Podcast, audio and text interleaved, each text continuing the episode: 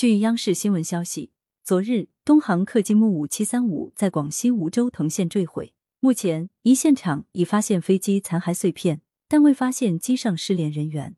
二坠机地三面环山，只有一条小路可进入现场，搜救难度大。三当地开通无人机移动基站，启用一家定点医院，组建各专科队伍两百多人，做好应急救治准备。四连夜调集雨衣、雨鞋、帐篷、食品等应急物资，全力保障救援。感谢收听羊城晚报广东头条。